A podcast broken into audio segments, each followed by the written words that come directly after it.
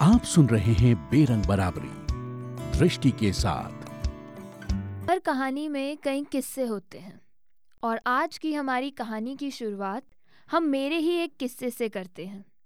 मैं घर से पहली बार बाहर अकेले दिल्ली अपनी ग्रेजुएशन के लिए गई थी, और तब मेरी एक आंटी ने मुझसे कहा था, पढ़ लो जितना पढ़ना है, पर संभालना तो चूल्हा चौका ही है आखिर में।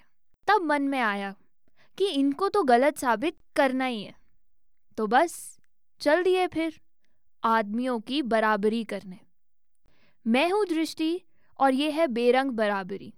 जहाँ हम बात करेंगे, हमारी आज़ादी, हमारी बराबरी और हमारे हक की, हमारे घर में। मैं श्री गंगानगर जैसे एक छोटे से शहर से आती हूँ। ये राजस्थान में है। एक जॉइंट फैमिली में मेरी परवरिश हुई और वहीं मैंने अपने आसपास औरतों और आदमियों में फ़र्क देखा। हमारे घर में बच्चों में कभी सिर्फ़ उनके लड़का या लड़की होने पर फ़र्क नहीं किया गया, क्योंकि हम खानदान के वंश थे, पर बहू और बेटे में फ़र्क हुआ।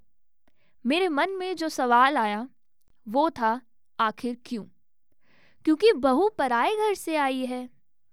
अगर ब्याह कर भी बहू उस घर की ना हुई तो कैसे होगी? तब मुझे चमका कि मेरे घर में पितृसत्ता है और हम सब उसके शिकार। पितृसत्ता को जब आप अपने ही घर, मोहल्ले, शहर में देखते हो, तब आपके मन में सवाल के साथ साथ शक भी आता है कि क्या लड़की होना उतना बड़ा गुना है? मैं कहती हूँ, नहीं, पर समाज कहता है हाँ पितृसत्ता जिसे इंग्लिश में पेट्रियार्की कहते हैं, उसका मतलब होता है पुरुषवादी सोच रखना, यानी पुरुषों को औरतों से ऊपर रखने की सोच। और ये ही पितृसत्ता हमारे समाज में भी है। इसी समाज का हिस्सा है हम और हमारा परिवार। मेरे बचपन में, हमारे परिवार में, नवरात्रि में हमें देवी माँ समझकर पूजा जाता था। लेकिन हमारे ही घर की बहू को रात के 12 बजे तक इंतज़ार करना पड़ता था, क्योंकि पति से पहले खाना खाने की प्रथा नहीं थी ना। तब फिर से सवाल आया मन में कि अब खाने का वक्त भी मेरा औरत होना या ना होना तय करेगा? मैं मानती हूँ अब चीज़ें अलग हैं। बेहतर है शायद, पर क्या सच में उतनी बेहतर है जितनी होनी चाहिए? अब मेरी मम्मी पापा से पहले खाना खा लेती है। अब वो सिर पर पल्लू नहीं करती।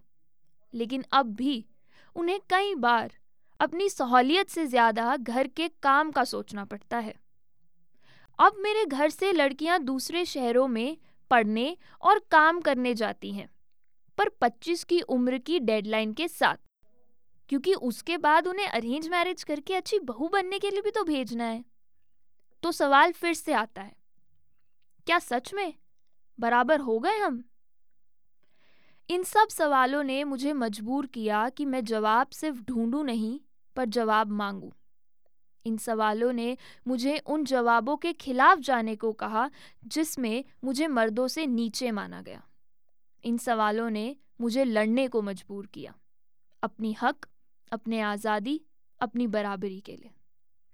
इसलिए ये पॉडकास्ट आया है।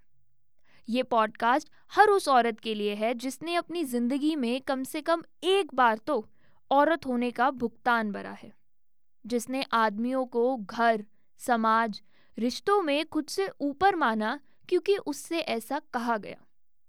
ये एक सफ़र है हमारी बराबरी, हमारी आज़ादी और हमारे हक की तरफ़। इस सफ़र की पुकार सिर्फ़ इतनी सी है कि मैं चाहे ग्रेजुएट हूँ या दसवीं फेल।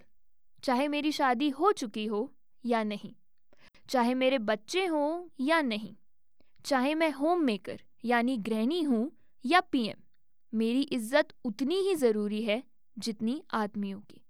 मेरा हक उतना ही गहरा होना चाहिए जितना मेरे घर के आदमियों का। मेरी आज़ादी उतनी ही खुली होनी चाहिए जितनी मेरे भाइयों की। मेरी बराबरी उसी स्तर पर होनी चाहिए। जितनी घर के बेटे की है। मेरी आज़ादी की तरफ़ पहला कदम मेरी मम्मी ने उठाया था, जब उन्होंने मुझे मेरे सपनों को समाज के रिवाजों से ऊपर तोलने को कहा। उन्होंने मुझे बराबरी की परिभाषा सिखाई और अब वही परिभाषा इस पॉडकास्ट की नींव है। ये शो सिर्फ़ मेरी आवाज़ नहीं, पर एक आंदोलन है।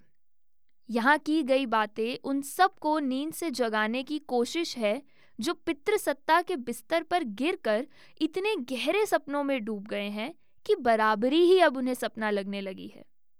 यहाँ के चंद मिनट उन रिवाजों से अलग एक क्रांति है समाज के ठेकेदारों के खिलाफ।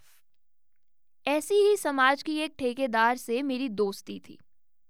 लगभग एक साल पहले वो दोस्त मेरे ये कहने पर हंस दी कि शादी के बाद लड़के भी लड़की के घर आ सकते हैं। उसका मानना था कि ये रिवाज की बेइज्जती होगी। समाज में सब कुछ गलत दिशा में चलने लगेगा। उसका कहना था, लड़के की विदाई की बात उतनी ही आश्चर्यचकित करने वाली है, जितनी किसी का शर्ट को पैंट की जगह पहनना। मेरी दोस्त तो नहीं रही अब वो, पर उसकी एक बात नारीवाद के नाम पर तुम समाज में कोई भी जहर मत घोलो। ने मुझे सोचने पर मजबूर किया कि क्या सच में सबकी बराबरी मांगना इतनी बड़ी बात है? असल में सबकी बराबरी से उन सबको नुकसान है जो समाज के ठेकेदार से समाज में इज्जतदार लोग बने हुए हैं। इस पॉडकास्ट को हम उनका ज़्यादा मानेंगे। उनका मानेंगे जिन्होंने हमारी बराबरी और हक और आज़ादी के खिलाफ मोर्चे निकाले हैं।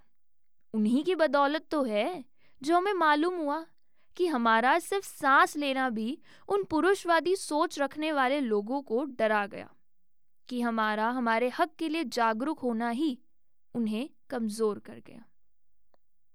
इस शो से हम उन्हें शुक्रिया करते हैं। उनके शोषण करने की आदत ने हमें शोषण का आदि नहीं बनाया, पर हमें लड़ने का आदि बनाया है। हमारी बातें उन औरतों और पुरुषों को आईना दिखाएँगी कि हमारी लड़ाई उनसे नहीं, उस समाज और उन रिवाजों से है जो हमें बराबरी नहीं देते, जो हमें नारीवाद को एक गाली की तरह सुनाते हैं और पुरुषवाद को उस शायरी की तरह जो समझे या ना समझे, पर सुनने में मीठी लगे। ये पॉडकास्ट एक शुरुआत है। उस बेताल शुरुआत को ताल में लाने की, जो हमें पितृसत्ता, पुरुषवाद के गानों पर नचाती है। हमारी बातें यहाँ समाज में कितना फ़र्क लाएँगी, ये हम नहीं जानते, पर हम खुद की परिस्थिति में फ़र्क लाने की कोशिश ज़रूर करेंगे, इन चंद मिनटों में जो हम एक साथ गुजारेंगे। बेरंग बराबरी एक कोशिश है, लोगों की, खासकर औरतों की ज़िंदगी में बराबरी के रंग लाने की। औरत फ़र्क और घर से, औरत बराबरी और घर तक का सफ़र है ये पॉडकास्ट। और क्या होता है? जब हम नारीवाद से परे पितृसत्ता की सत्ता के शिकार बने रहते हैं। सुनेंगे अगली किश्त में। आप सुन रहे थे बेरंग बराबरी, दृष्टि के साथ।